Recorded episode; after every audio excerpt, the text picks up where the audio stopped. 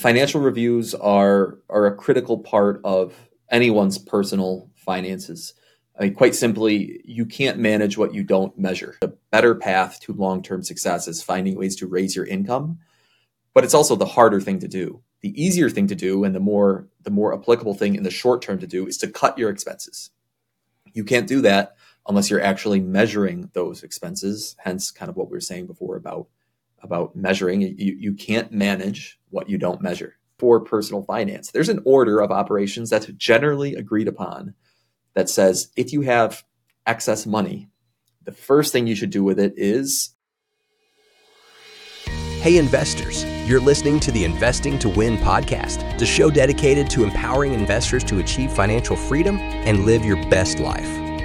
This show is committed to offering honest conversation between investors, comments and strategies, real-time market updates and professional guidance to achieving financial freedom. Investing doesn't have to be super hands-on or complicated. We're all about passive investments with real gains, so you have freedom of time and money. Your host is none other than Garrett Wong, who brings decades of experience in buying, renovating, and managing cash flow investment properties. Thanks for being here, and get ready to invest to win.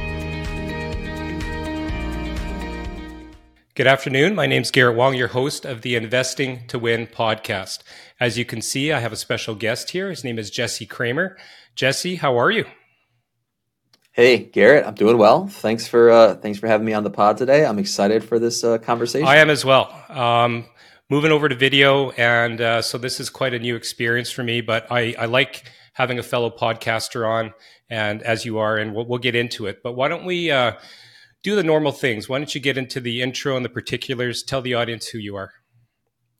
Sure, sure. So I'm calling right now from Rochester, New York, which for those unfamiliar, it's upstate New York near Lake Ontario, near the Great Lakes. Uh, I have two degrees in mechanical engineering here, and I worked in aerospace as an aerospace engineer for seven years. And about midway through that time, just through kind of hobby and passion, I became like the, the at-work expert on our four oh one k program, various other investing topics, and some friends and some colleagues. They they encouraged me. They they leaned on me for advice, and they eventually encouraged me to take some of what I was writing down and publish it online. So I started a blog. The blog is called The Best Interest. Uh, it just turned five years old last month, and I also run a podcast called The Best Interest Podcast. Um, and as the blog and the podcast grew, and more readers and listeners began reaching out to me, asking questions, seeking advice, I realized that that's where my my passion was. Um, so two years ago, I actually left engineering, and now I work full-time for a fiduciary wealth management firm and financial planning firm, uh, working one-on-one with, with individuals, families on their financial plans and their portfolios. So that brings me here today. Wow. Aerospace engineering. So can I tell a bad joke about rocket science? Like, seriously? Please, please. Yeah. No, like it. you're, you're actually like a rocket scientist, like aerospace engineering. That's like uh, so far above my head. Yeah.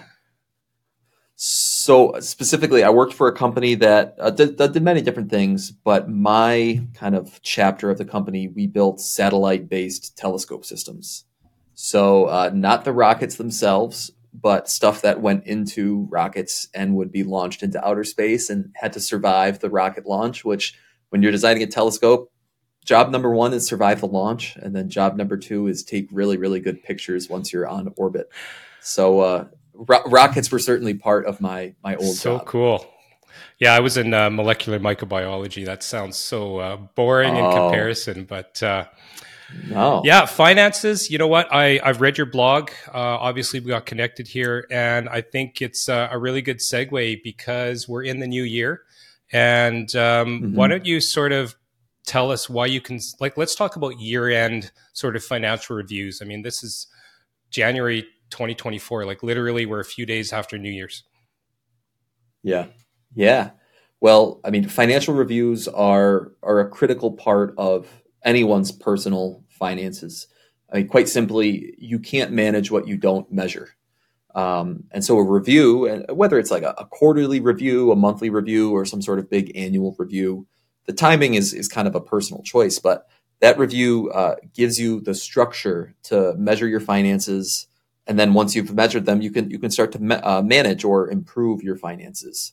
Uh, as an example, my wife and I, we got married about a year and a half ago. I said, no, my wife is part of my review process. And that's that's really important. That's huge, because we aren't always talking about finances on a daily or weekly basis. And it's important to come together uh, and, and, and talk about what's going on in our financial lives to make sure that we're on the same page. Uh, I know we're going to get into some, or at least I hope we're going to get into some specifics later, Garrett, but uh, when I think of financial reviews, I, I try to break them up into seven distinct topics in my review. So I think about income, spending, saving, uh, net worth is number four, investment allocations, number five, uh, number six is insurance and estate planning.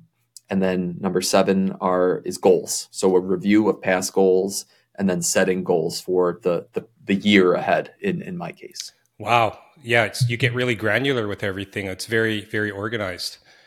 Um, amazing. I, I do, but but but we'll we'll talk about it some more. Uh, you don't have to get as granular as I do. I'm maybe a bit of a nerd, and right, you know, the, the engineer in me wants to get really granular.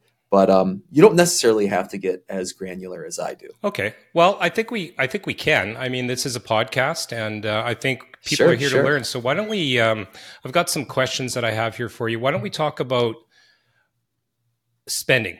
I mean, that's kind of, uh, I'm a spe- self-professed spender, and uh, I've kind of gotten under control. But when I was younger, not so mm-hmm. much. So in your post, you highlighted the importance of understanding, you know, household spending. Could you share some tips maybe on how individuals can effectively analyze their own spending habits? Yeah, yeah. So spending is an interesting, interesting one. When it comes to uh, analyzing your spending habits, in some way, shape, or form, it goes back to that word measurement. In some way, shape, or form, you have to measure your spending. Um, for a while, probably for seven or so years, um, ending about a year ago, I, I used an app called Y NAB, or Do You Need a Budget? I still think it's a wonderful app. Uh, the reason why I stopped using it is just because my wife wasn't really into it, and, and I could understand why she's not into it. Uh, this app more or less demands of its users that they measure their spending in a very, very granular way. You don't have to get that granular. Uh, my wife doesn't really want to get that granular, and hence I, I kind of decided to meet her in the middle. Uh, but in some way, you have to be able to In some way, you have to be able to um, figure out where your money is going. Understand, I, I think that understanding your monthly cash flow is the single most important building block for successful personal finance, um, from which all all other you know good things in your financial life will flow. Uh, so, if someone's not measuring their cash flow, um, I'm I'm I'm betting against you in a way if you're not measuring your cash flow. Um, so what did my wife do instead? We update a spreadsheet every month with our account balances, our bank accounts, our investment accounts, everything goes in there. And we'll, we'll get into that spreadsheet a little bit later, but month over month, I can look at how our bank accounts are changing. Um, if our bank accounts are going down month over month, if there's negative cash flow there, I want to know, why is that? Uh, do I need to look deeper? Do I need to look at a credit card statement, a monthly credit card statement, and start going line by line and saying like, oh yeah, we spent this there, or boy, we spent three hundred dollars on this thing. And that's kind of a regrettable purchase in hindsight. We didn't get a lot of value out of that. Um, and and speaking of, Gary, I'll t- a real quick segue, and I don't want to talk too much, but um, everything I've talked about so far is really just dollars and cents and very kind of numbers based. But that last thing I touched on is the idea of, was this spending worthwhile? Am I spending on things that really bring me joy in life? Uh, when I talk to people, whether it's readers of my blog or people I work with professionally, there are plenty of times where you look back six months and you realize you spent one thousand dollars on some, um, I, I don't know, what's something you could spend one thousand dollars on? Some really great pair of boots. And and you say like, was that worth it? And, and sometimes people say like, oh, absolutely. Hiking is my favorite thing. I wear these boots every day. It was the best purchase I've ever made. But a lot of times, we've all been there. We look back on some purchase like that and we say like, oh my gosh. Buyer's remorse. At the time, I I thought it was the coolest thing. Yeah, exactly. Um, and, and so those kind of feelings and that kind of learning and that kind of growth only comes from measuring what you're doing in your financial life and and going back in time and tracking your past behavior and and looking at it with a fine tooth comb and, and just saying, you know, was this the right thing to do?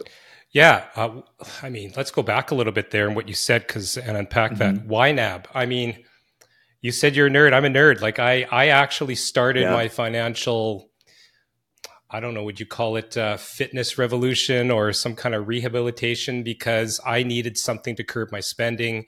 And it was always just looking like going to the teller and realizing that, okay, things are being denied. You whip out the credit card, kind of do that because, uh, you know, so Y NAB was a really important part at the beginning, but you're right. I mean, it's heavy, it's very detailed, and it's not for everybody, but it's certainly a, a great start in just budgeting and knowing what you're doing in all of those different categories. Right, right. I mean, I can, I can tell you some stories, Garrett, of, of people, um, I'll, I'll change some of the details so as to not give them away, but essentially you, you have a couple who they know they're earning fifteen thousand dollars a month. So let's hold that number there, fifteen thousand dollars a month. And then we do a budget exercise with them and they say, yeah, we're spending ten thousand dollars a month. Great. They know what they're spending, ten grand.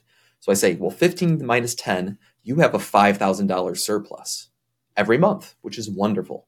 So if I look backwards twelve months over your bank account statements, I should be able to see those bank accounts growing at five thousand dollars a month. Or maybe you're funneling some of that five thousand dollars off into an investment account so it can grow for the long term. Either way, in your long-term savings, I should see five thousand dollars a month. And if I look back a year, I should see sixty thousand dollars surplus. And then we do that.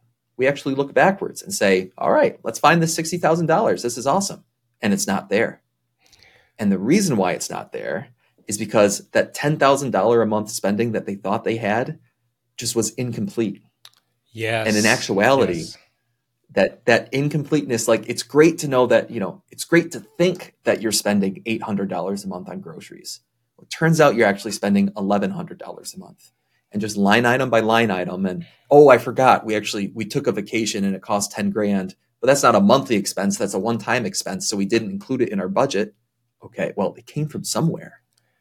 And so you have to go through these exercises to realize what you're truly spending. And in that hypothetical, which is really based on a, a real story, I just changed the numbers. They were spending every dollar they earned. They thought they were saving a ton, but they weren't. Well, literally not realizing you're living paycheck to paycheck.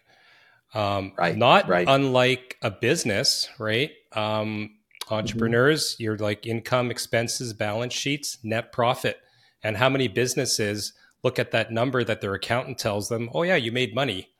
No, I felt like I was like stretching my payroll every single month, because the number that you do on paper is not the same as your cash flow. I mean, really, that's what we're talking about here.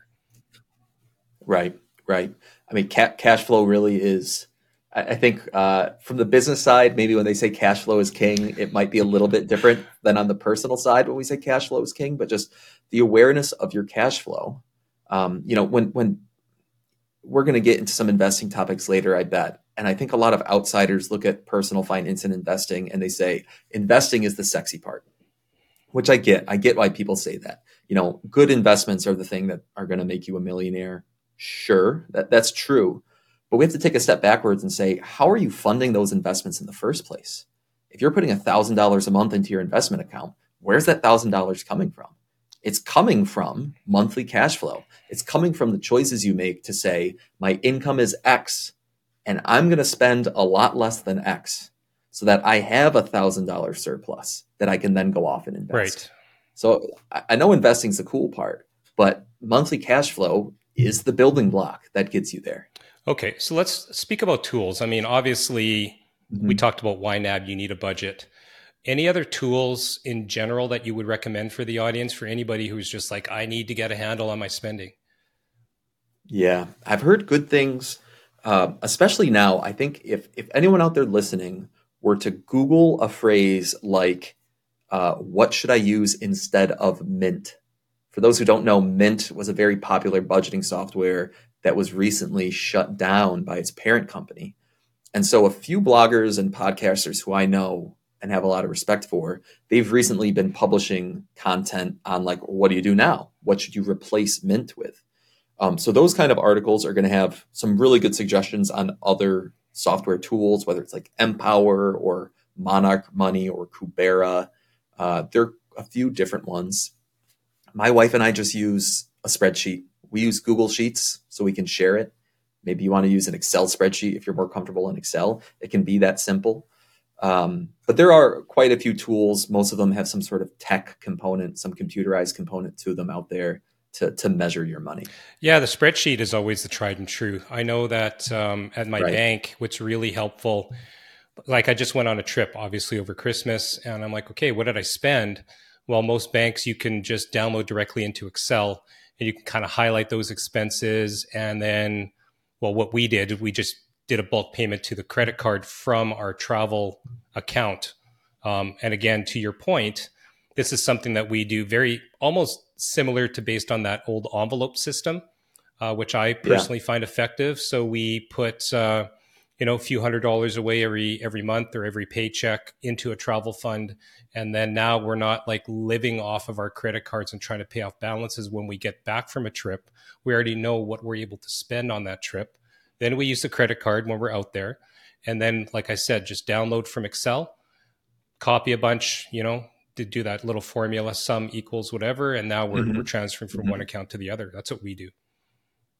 Yeah. Yeah. Uh, that's what my wife and I have essentially started doing now in the, in the past years, you know, since we got married is uh net worth spreadsheet, uh, a line item or a row for every single asset, meaning like my bank account, my checking account, her checking, her savings, joint accounts, investment accounts, uh, our house and our car has a line item there. All the liabilities also have a line item, the mortgage, student loans, that kind of thing. And then, you know, month over month, you can track it or you can you can see where you stand. Credit cards are in there. So anyway, that that's how we do it too. And it, it works great for us. Okay. So income and expenses. Um, mm-hmm. I mean, I'll ask the obvious question. Why is that balance critical for financial health? Well, right. I mean, you know, we're, we're, we're numbers guys at the end of the day. And I suppose the idea is that uh, if you have negative cash flow, there is a finite amount of time that you have until you literally have no more money.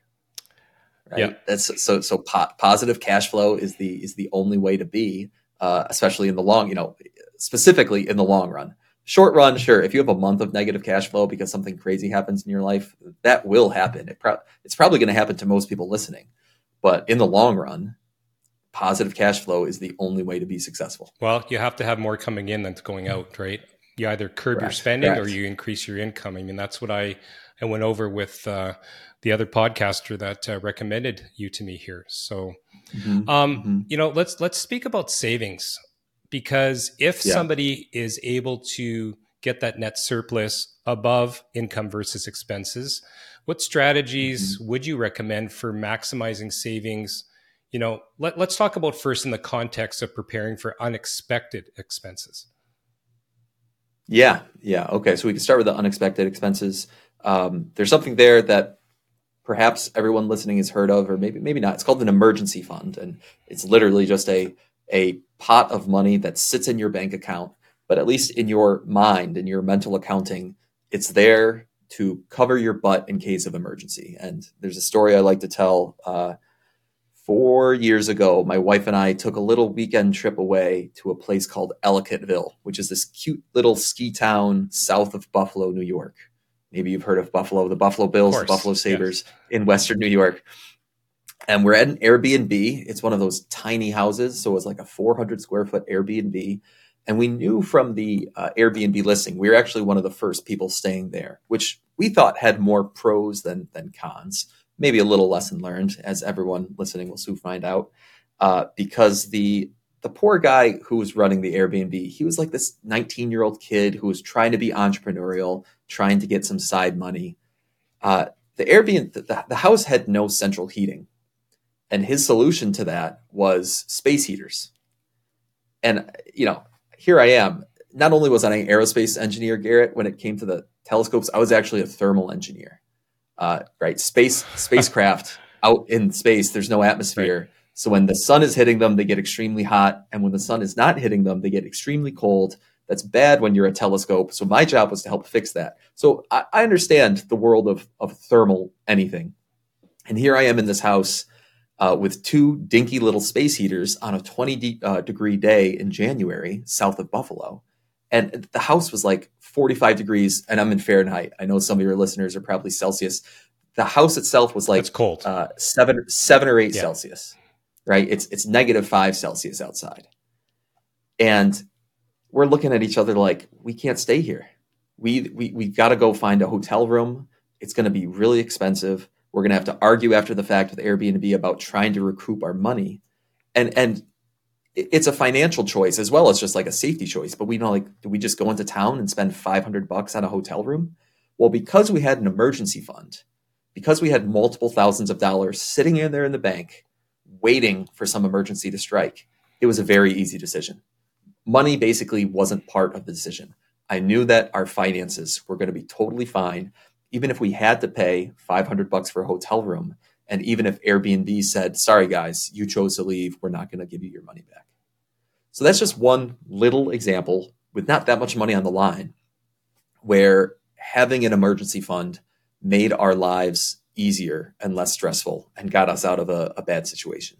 Okay. So, I mean, I've obviously I've heard of emergency funds. I've heard rule of thumb, mm-hmm. like two, three months worth of income. I mean, is, is that kind of the standard out there still? Yeah, it's it's a function, Garrett, of how uh, secure your job is. And what I mean by that is when, when you're talking about multiple months expenses, one of the, the main emergencies that strikes is a sudden loss of income where you have to uh, replace your income for some period of time while you're searching for a new job. And that's a combination of things are at play. One is just your job security, meaning, you know, do you feel like maybe there's a chance you might lose your job unexpectedly? Uh, some some people in some industries say like, yeah, it's a real possibility. Other people in other industries say it'll never happen. And then the second question to ask yourself is, if you were to lose your job, um, how hireable are you? Rehirable are you? Or in some cases, how much time do you want to give yourself to do a job search? Uh, because some people out there are maybe like a C-level executive. And, you know, they're not interested in just taking any old job. They want to look around and really take their time to find that specific job that's going to advance their career. Or some people just have such unique skills that there just aren't that many jobs for them. That kind of person might want to have more than two or three months of expenses in their emergency fund. They might say to themselves, I, I, I could need a year to find a new job. In that case, they might need twelve months of expenses in their emergency fund. Okay. So, uh, and that's, that's great. That's a great point because I have, I have a nineteen and a twenty-one year old. And mm-hmm. since they were like eight years old, even when I was giving them five bucks a week in allowance, I was like, okay, you have to put a certain amount into long-term savings and yet another account. And we did this at a local credit union into your emergency fund, just trying to teach lifetime habits. And they're like, well, how much should we have? And I said, well, it really depends on what your expenses are, because they might have been working two part-time jobs, where for my wife and I, obviously it's a little bit more. We kind of did the three-month thing, but mm-hmm. where does that money come from? I'll ask that obvious question. Like, how do you even start? Yeah, right, right. So, right, savings equals income minus expenses. And and for most people, the easy way, the easiest way for them to maximize their savings is to in, investigate and ultimately cut some of their expenses. Uh, it's very easy to say, and ultimately everyone out there should be thinking to raise their income over time. I mean, th- that is the, the better path to long-term success, is finding ways to raise your income, but it's also the harder thing to do. The easier thing to do and the more, the more applicable thing in the short term to do is to cut your expenses. You can't do that unless you're actually measuring those expenses. Hence kind of what we were saying before about about measuring. You you can't manage what you don't measure. Okay. Um, so let's say that you have a surplus, but now we're talking about, wow, I want my travel. I want, I don't know, my investments. How can I even possibly do that? What's the priority here? Yeah. I mean, there, there does exist something out there. It goes by different names. Uh, the name that I had first heard is the financial order of operations. And for those out there who are familiar with math, there's this math order of operations, right? Please excuse my dear Aunt Sally, or what, parentheses, exponents, multiply, divide, add, subtract. Uh, similar for personal finance. There's an order of operations that's generally agreed upon that says if you have excess money, The first thing you should do with it is build up your emergency fund. And the second thing you should do with it is, it, in the U S at least, it's usually you should uh, get your employer match in your four oh one k, because that's free money. Mm-hmm. Another very high priority, though, that's universally applicable is to pay off high interest debt, like credit card debt. So you can go through this order and, and one by one start checking these things off. And then if you still have excess money, move on to the next one. Check that one off next. And, and that should help people prioritize the different the different things in their life, because there are a lot of ways to spend money. There are a lot of ways to use money. Uh, the financial order of operations helps provide a framework of priority for that. Did you know there's a big difference between investing in real estate and becoming a real estate investor? People become real estate investors all the time. They get into a flip or conversion project or even dealing with long-term tenants, and they come back to us to tell us the same thing. It's like having another full-time job. I don't know about you, but that's not what we call investing. Investing in real estate is about having your money work for you in a way that is passive, consistent, most importantly, hands-off. So which one are you? Do you want to be a real estate investor, or do you want to invest in real estate? For those that are open to investing in real estate and having your money work for you, listen up. Garrett Wong has spent decades helping thousands of property owners navigate the ins and outs of property investing and management through his award-winning company, Upper Edge Property Management. Their new division, Wong Capital, is currently involved in multiple projects, from single-family flips to multifamily development. Are you looking for a healthy return on your invested capital, or perhaps becoming a joint venture partner? If so, go to www.wongcapitalcorp.com forward slash invest to book a time to speak with Garrett and his team to see if there's a fit. Once again, the link is www.wongcapitalcorp.com forward slash invest. Now, back to the show. So, unless I wasn't paying attention, what's more important, an emergency fund in that order, or other types of, or let's say paying off high interest credit card debt? What's more important when you're starting? Yeah. Yeah. Usually uh, getting at least a little bit of an emergency fund is almost always priority number one. And and that little bit, it might not be the full six month emergency fund. Um, it might be something like one month. Like just set aside one month worth of expenses upfront. Or another common um, kind of measuring stick that I've heard before is set aside enough money to cover all of your insurance deductibles, because oh. that's the idea of like, you know, if I if I break my leg, uh, yeah, health insurance covers it, but maybe the first two thousand dollars has to come out of my pocket before health insurance will kick in. So I better have two thousand dollars sitting there in the bank in case I need to cover that kind of deductible. Uh, so that's another measuring stick that I've heard before for that initial emergency fund. That's usually priority number one in that order of operations. Yeah. You know, I'm going to speak to uh, a side story. I mean, it's not really a story, more yeah. of a, a distant memory for me. Living paycheck to paycheck, I was a spender. All my credit cards were kind of maxed out. I had two or three, you know, twenty thousand dollars each type of thing. And we're like, okay, let's pay off those credit cards. But uh, our financial planner at the time, a good friend of ours, was like, no, like you kind of need to, like the same advice that you're giving, Jesse, why don't you start with a small emergency fund? And I'll tell you, you know, it was, again, you look at it, we didn't put much away, fifty bucks every, every two weeks. It's like, what can we cut out? Mm-hmm. Okay. We're not going to go for mm-hmm. dinner uh, every single week or whatever. And all of a sudden it was two hundred, then four hundred, eight hundred, all of a sudden it's twelve hundred dollars. And I have to say, there's something with my self-confidence, knowing that I had twelve hundred dollars in the bank. And it wasn't because I had twelve hundred dollars worth of room on my high interest credit card. I had twelve hundred dollars cash that I could do. And it just gave me more confidence to keep going. It made me feel better about the situation. And that kind of was the propulsion, bad, bad choice of words with a rocket scientist, to kind of get me there, you know? Yeah. Yeah. No, I, I think there's, You're, you're definitely onto something. And it, it's similar, I think, in some ways to something I've talked about, which is um, when I've talked to some people, and I went through this myself, a lot of people in their, sometime in their twenties, they've now been working for maybe a few years, and uh, they've been contributing to this thing called, in, in America, it's called a four oh one k yep. at, at through, through work, right? And um, maybe they weren't paying attention to it too much, But one day they decide to open up their statement in the mail or log in online, and they see, you know, seven thousand dollars there. And they're like, whoa, like, it's kind of like shocking in a way, in a, in a great way. But they also realize, like, I should probably learn a little bit about what's going on here. Maybe I need to learn a little bit about investing itself, or maybe I need to learn a little bit about just what is a four oh one k, how does money get there in the first place? Uh, and it also brings them a lot of positive feelings because they've built up this account slowly but steadily, you know, drip by drip, uh, to multiple thousands of dollars. So I think it's a very common theme to do some little things right, you know, get those baby steps going, and the momentum builds, the confidence builds, and you just want to keep going. Awesome. No, excellent advice. Okay. So we've, uh, we're at year end.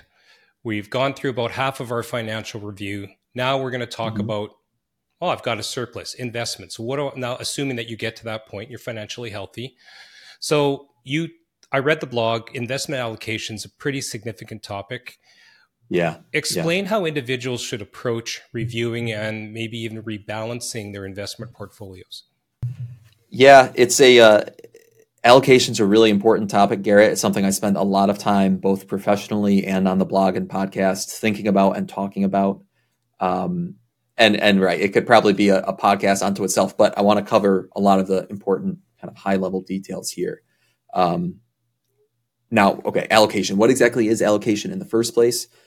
When you hear something like, oh, this person's portfolio is sixty percent stocks, thirty percent bonds, ten percent real estate, those percentages, that, that kind of makeup, that is their investment allocation. And if you look at, you know, the, the underlying data of investment performance, uh, allocation is responsible for, you know, eighty to ninety percent of portfolio performance.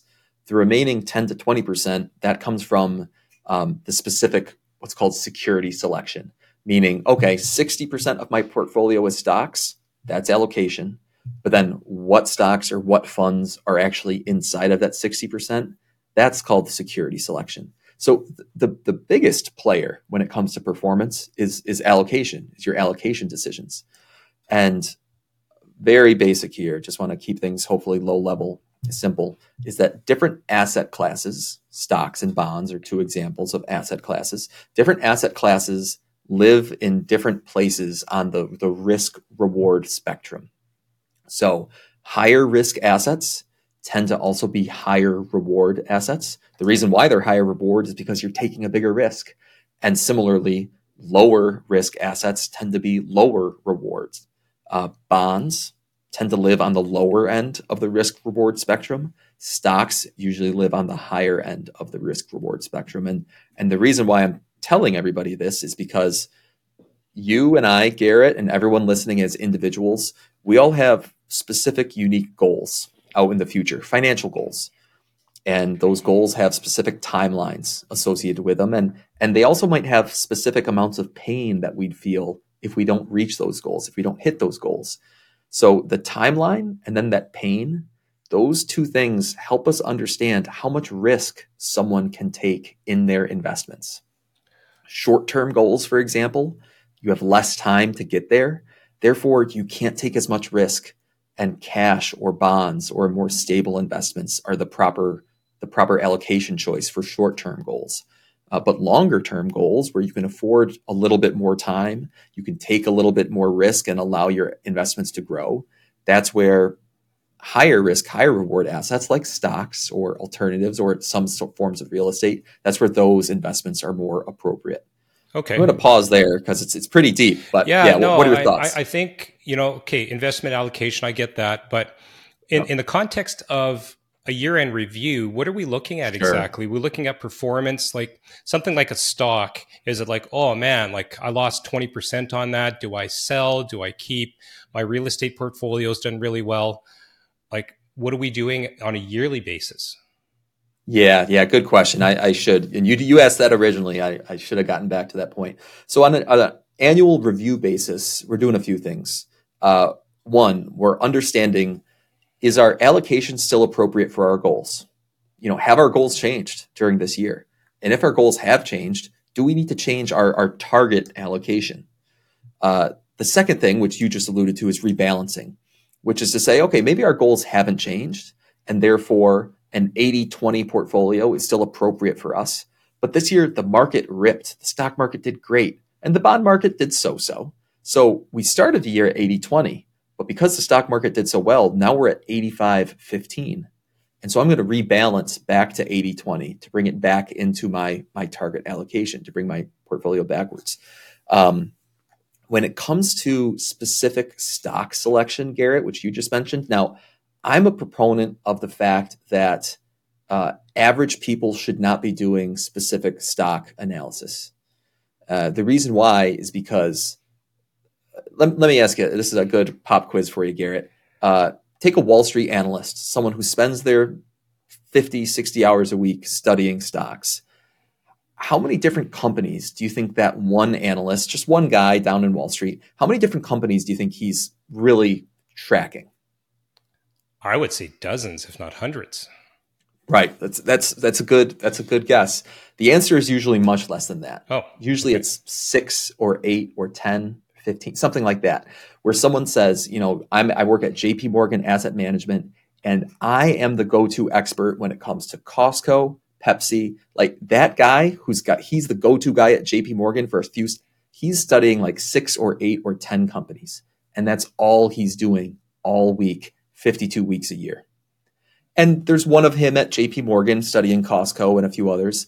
And then he's got a counterpart at a bunch of other firms who are similarly covering the same number.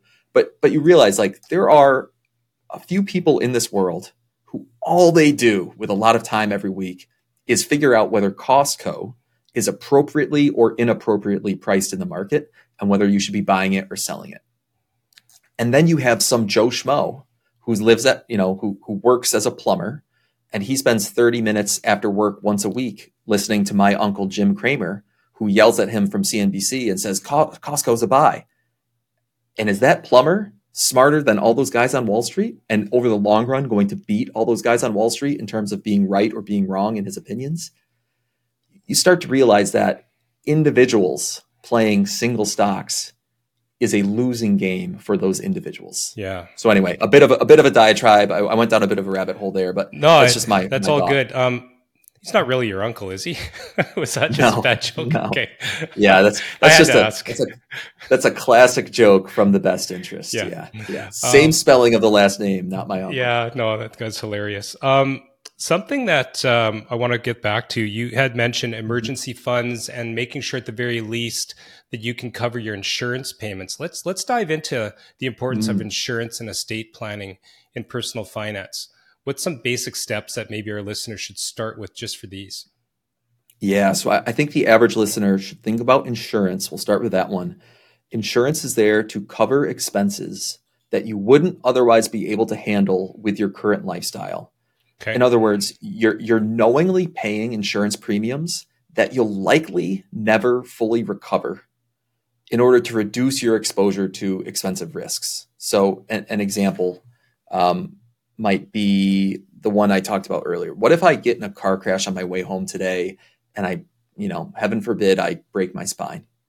Like, that might be a multiple hundred thousand dollar expense that I couldn't cover out of pocket. Well, I need health insurance for that very unlikely, but very expensive potential reality. Uh, whereas pet insurance, which is something that at one time I owned, and then I really thought about it and I kind of changed my mind on insurance. Pet insurance is pretty expensive insurance on the whole, if, if you actually look at the insurance spectrum. And the idea is there, well, boy, sometimes you go to the vet and it turns out it's seven hundred bucks and it was more than you wanted to pay. That's, that's all true. But I can cover seven hundred dollars expenses from my, my normal day-to-day life. Or your emergency fund. um, or my emergency fund. Exactly right. And if there was ever a time when my dog needed a one hundred thousand dollars surgery, as much as I love my dog, she's a great girl, but we're going to have to have a really hard conversation yeah. because I, I don't think that that is a, unfortunately, I don't think that's a wise use of money. Now that might get me a lot of hate out there, but, but we all, we all have a number. Well, for it's, me, it's priorities. It's I mean, you know, Correct. people have to Correct. choose. If your dog is that important to you, then, then you make that priority. I mean, that's fine. Right. And, and pay the insurance. Exactly. Right? And exactly right, Garrett. That person with that priority, maybe pet insurance is the right move for them. Totally right. Yeah. But things like um, mortgage insurance, right? I mean, that's kind of the one that popped into my head, because if you, yeah. if you break your spine, or, you know, God forbid, anything else, you can't work. So therefore right. you won't have a roof over your head. Right. Yeah. Yeah, exactly. Exactly. Um, so that's why, I mean, insurance is great as long as it's used in the right way for the right reasons. Um, another rule of thumb, one of my rule of thumb, I mean, insurance and investing should never be mixed. Meaning okay. uh, there, there are some products out there that are sold as both life insurance products, which is, you know, insurance against your untimely death, but they're also sold as investments, which on its surface sounds kind of cool. You're like, wait, so I can put money into this life insurance product, pay these life insurance premiums. And then if I don't die, well, maybe eventually I can convert this policy just into cash. Like, that sounds wonderful. The problem is when you actually look at the math, and you see how much those monthly premiums are, you realize you would have been much better off just buying a simple life insurance policy, taking the difference in monthly premiums, because a simple policy is cheap. Take the extra money that you would have paid on the more expensive insurance policy and just invest that money into your real estate. I know a lot of listeners like real estate, your stock and bond portfolio. You're going to be better off that way. Yeah, no, I think each each. case is different, right? I mean, I have investors that come to me and say, well, with the thousands and thousands I've paid for property insurance, why do I even, I shouldn't even have that. I could have saved up. And if I have a flood, that's thirty grand, I'm just going to pay that. However, mm-hmm. the underlying point in there is the liability and, you know, the risk of somebody breaking right. your, something, or your renter dies in a fire. And now you've got millions and millions of dollars that need to be covered, right? Yeah. Yeah. And that's, that's also a, a little bit of Monday morning quarterbacking, or results-oriented thinking. I mean, it's very easy after the fact to say, well, you know, I paid insurance for thirty years and nothing bad ever happened. I mean, that's right. And that's, you know, you were one of the cases where that's true. Other people bought insurance and then the next week something terrible happened. And they were very glad they had that insurance. So yeah. anyway, just one hundred percent food for thought. So let's, let's speak about, again, in the context of that financial review, mm-hmm.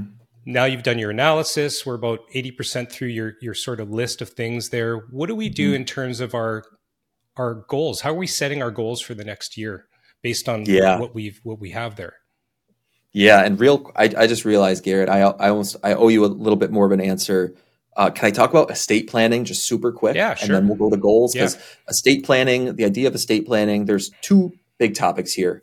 Uh, one of them is called the life file. At least that's what I call it. So I think you don't know when you're going to get hit by a bus. It's it's sad to think about, but it's true. Uh, so I think people out there should put together what I call a life file, which is simply a binder or a box of important documents, important passwords, important account information that you might need to hand to another person in your life, or a partner or someone like that, in case you pass away. Otherwise, you are going to leave your next of kin with a really big mess. It's something I've seen firsthand. Uh, when you're grieving a loved one, or really what's going on here is when your loved ones are grieving you, that's what we're talking about here. When your loved ones are grieving for you, you don't also want them to have to be calling banks and calling the utility company and calling the cable company and calling the, let them grieve and let them know that the financial side is all organized and taken care of. Okay, that's topic one, the life file. The second topic are your big three documents, a will, a uh, healthcare proxy, and a power of attorney. If you don't have those, if, if you have a family and you don't have those three documents, you should probably change that. If you're single and you're early twenties, you might not need those three documents yet. You're probably okay. But once you have other people in your life who you're responsible for, you should probably have those big three documents. Uh, I'll pause there, Garrett. Any, any questions or thoughts, or do you want me to go on to the, the goal setting? No, no. Uh, I'll, I'll just add something there. A mentor of mine, yeah. um, a lawyer, actually, when we were doing our will, it surprised me. He was in his sixties, and he mm-hmm. said he reviews his will annually, like every single year. And I'm like, David, like, what could change? And he said, everything. You could mm-hmm. have a trustee that you no longer want to be a trustee. You might have different things, uh, people that you want to write out of your will, or just, hey, now it's time to put, you know, a do not resuscitate thing or whatever, or something into your will, because you're you're kind of getting up there. So yeah, he was he would uh, he was advocating for us to to do that on an annual basis as well. Yeah, I, I mean, I, I can understand it. uh, an annual review of a will is maybe on the more aggressive side than I've heard before. But listen, I mean, it's so much better than the other stories. There's a lot of stories out there of people who they wrote a will when they got married and then they haven't thought about it until they retired. And that's a big problem. So, right, whether it's annually, every few years, every five years, I mean, it's definitely something you want to have in your mind of, do we have one? And is it in a updated fashion that we find acceptable? Yeah, for sure. Yeah, no, the take home message is cool. Just make sure that you're aware of it and you're, ana- you know, analyzing it on a regular basis. Yeah, yeah, yeah. Okay, um, yeah, let's, let's talk about uh, goals for the year. Cool. So when I think about financial goals, uh, I've always used what's called the, the SMART framework. Um, having having read about it a little bit, I understand that some people disagree with the SMART framework, and that's okay. So SMART is an acronym in this case, and it stands for uh, specific, measurable, achievable, relevant, and time-bound. And so we can kind of go through those one by one and realize, okay, a specific goal, you know, save more money. It's not specific enough. Give it a dollar value. Give it a number value. Be, be specific with your goals. Uh, measurable. Now, thankfully, most money goals are measurable. Uh, I can think of some that aren't. You know, some some goals, if someone says like, uh, my goal is to feel better about my money, that that one, you might want to try to find a way to measure it. Uh, it might just be, you know, the feelings inside your head. I, I get it. But the more measurable, usually just the, the better goal it is. Uh, achievable. When we're talking about annual goals here, let's say someone's listening to this and they're starting more or less at square one in their financial life. Their annual goal should not be, I want to become a millionaire. Maybe that can be their lifelong goal, but for their twenty twenty-four goal, they should pick something that's achievable, something that's realistic, uh, relevant. Okay, in this case, maybe the relevant isn't isn't the most relevant to financial goals. I'm not sure, but you know, it, you want it to be a goal that's relevant to your life. I, I suppose we can use the R there, and then time bound might be the most important one here. You know, the clock is ticking, so. Maybe you want to have weekly goals or monthly goals that lead up to your annual goal. But either way, if you're setting twenty twenty-four goals for yourself right now, it is a time-bound goal. And you've now got three hundred sixty-five minus five days. We're recording this on January fifth to, to, to reach that goal. Yeah, no, it, that's uh, that's really, really good. Um, I, you know, I one thing that came into my head as we're talking about goals, what do we do throughout the year? I mean, how are we measuring those financial plans into our daily life? How do we know we're on track? How often should we be checking? Are we going to wait till the end of the year? Yeah, good. That's that's a great question. Uh, it gets a little bit into the whole personal side of personal finance. Um, I do know some people who who log into their bank account or log into their budgeting app multiple times a week, if not daily. That's a little bit too intense for me personally. Um, I would say though, I probably log into my kind of my daily bank account, meaning like the bank account that I do uh, auto payments from, the bank account that my paycheck goes into. I'm in that bank account maybe once a week, three times a month, something like that, just to look at it and say, do all the all the uh, payments on my credit card, are those all real? Do those all make sense? Did my paycheck hit? Am I in any sort of trouble of like, am I going to miss my next payment for X, Y, and Z? Uh, so I, I do think people should be paying attention to their finances and thinking about their goals at least once a month. I think going more than a month without even having the, the idea of your personal finances cross your mind, that's that's too much. Uh, but beyond that, once you get once you get once a month down, is it every week? Is it every day? How that's a little bit personal and, and up to the individual. Yeah, no, that's uh, that's really good because I my next question actually is, you said it, personal choices, finance. Let's mm. talk about balance. Where is that intersection of personal finance, management, overall lifestyle? Like we can go too far to the other way, but now we're not living. What what do we do, especially yeah. for like young professionals? Yeah, it's a challenge. It's a challenge. I, I, it's one of the first things I wrote about on The Best Interest was the struggle at the time. I was twenty-seven and the struggle of saying, here's my one paycheck, which is fine. I'm working as an engineer. It was a solid paycheck, but I have to pay down student loans and I'm paying rent and I'm paying for groceries. my friends are all doing pretty cool stuff and I want to do that cool stuff with them. I also know that I should be saving for retirement. I don't know how much or exactly why. At, at the time, I wasn't sure, but I knew it was something I should be doing. And so you have this one dollar that can only be spent one way. And once you go out with your buddies and buy a beer with that dollar, it can no longer go into your retirement account. But once that dollar goes into your retirement account, it can no longer go buy a beer with buddies. So you, you do have to find the balance. And again, it everyone's going to be a little bit different, but I want to tell a little bit of a cautionary tale. Uh, when I, li- I lived in Wisconsin for a year, it was my first job out of college. And I had a buddy at work who I went over to his apartment and it was immaculate. And I still remember the day. I don't think he's going to listen to this podcast, so hopefully he won't mind me telling this and he's anonymous. But I still remember the day he came back to his apartment with a turntable and speakers and like a pile of new vinyl records. And the whole thing was like a thirty-five hundred dollars purchase because he basically got the biggest, nicest speakers he could buy. And it kind of started this this personal finance conversation where I was like, holy cow, man, like that's amazing. And and we we just started talking about the different ways that he and I spent money. And I realized, and, and he kind of realized too, that he was saving zero dollars. I mean, he was living paycheck to paycheck. Granted, he was twenty-two, so if he, he had enough time to make up for that. But but basically it's that he was all the way on one side of the spectrum and, and really didn't have any balance when it came to savings in his life. And if he chose to continue that forever, I mean, essentially he would be unable to retire in the long run. And his finances would always kind of be on a knife's edge of, of one emergency away from being in real trouble. Uh, so I just tell that story to say, you know, when you're getting that paycheck and you're a young adult, which was which part of the, what you asked, Garrett, like it is really tempting to go buy those really cool things you've always wanted. And I think people should, as long as they also have a bit of the balance of putting money away for a rainy day, an emergency, and also putting some money away for their long-term goals. I would I would echo that, because I think if you slow your emergency funds and your investments just a little bit, you're still getting there with the balance of being able to spend money on a trip or some toys, but mm-hmm. you don't have to go hog wild in both. Otherwise, you're not going to be happy. And you hear these people going, well, I could get hit by a bus tomorrow. And yes, you could.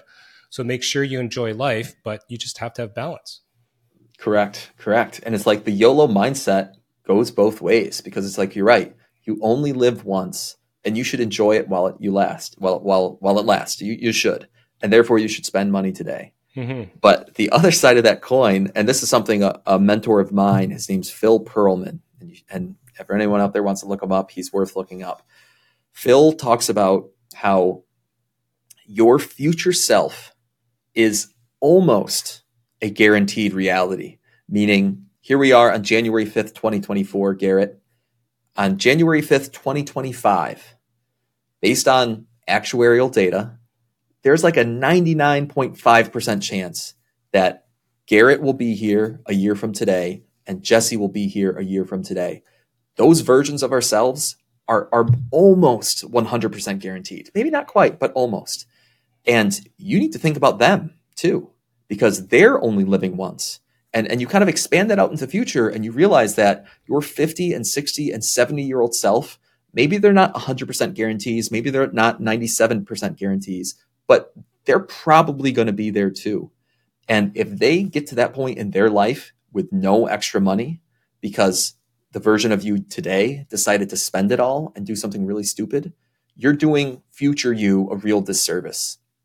So if you internalize the fact that future you is pretty darn real, and, and YOLO applies to them as well, and you should set them up for success. In the long run, you're really doing yourself a favor. Yeah, no, great advice. Um, so before we wrap up, let's let's summarize, because we got really deep into the weeds a little bit. I know that you yeah. had started off by kind of saying, I think it was seven or eight things of your actual financial review. Uh, mm-hmm. Why don't we... Uh, end the podcast by kind of just mentioning those things, kind of sum it up for the listeners. Sure. Let me see if I can think of them off the top of my head. Uh, uh, income, uh, spending and saving, investment allocation, net worth statement, insurance and estate planning, and then your goals, reviewing past goals and thinking about goals for the year ahead. Fantastic. All right. I love it. Um, okay. So before we stop, I ask every single guest this question. So I have to hear what you have to say. This is the Investing to Win podcast. How do you define success and what does winning look like for you? Great question. And I know we've been talking a lot about finances today. So I suppose in, in the financial realm, success to me means flexibility. Uh, so that could be flexibility in my time and also flexibility in my money. You know, they say money doesn't buy happiness. I really do think that's true, but flexibility does buy happiness. And when you have your finances all taken care of, you can buy yourself quite a bit of flexibility. Love it. No, I, I, um, well, I'm an entrepreneur, so time is very important to me. I, I chose this grind because of the flexibility of my time, regardless of what the stress might be. So, um, you know what? This has been great. It's been a lot of fun. Uh, the time flew by. Hopefully it did for our listeners as well, and they learned a ton. So thanks for connecting and thanks for coming on the show. Awesome. Yeah. Thank you for the invite, Garrett. I really enjoyed it. And uh, yeah, everybody out there, hope you enjoy. Thanks again, Garrett. All right. Take care. I hope you enjoyed the episode today on the Investing to Win podcast. Make sure to hit subscribe on whichever platform you're listening to this on. If this episode made you think of another investor, take a screenshot and share this podcast episode with them. Investing to Win is not only about helping you to win more, but WIN actually stands for WISE, Investors Network. It's where we help our investors build a hands-off portfolio and have passive investments work for them. To see how you can potentially partner with us, go to www.wongcapitalcorp.com forward slash invest to book a time to speak with Garrett and his team to see if there's a fit. Once again, the link is www.wongcapitalcorp.com forward slash invest. All links can be found in the description below. Until next time.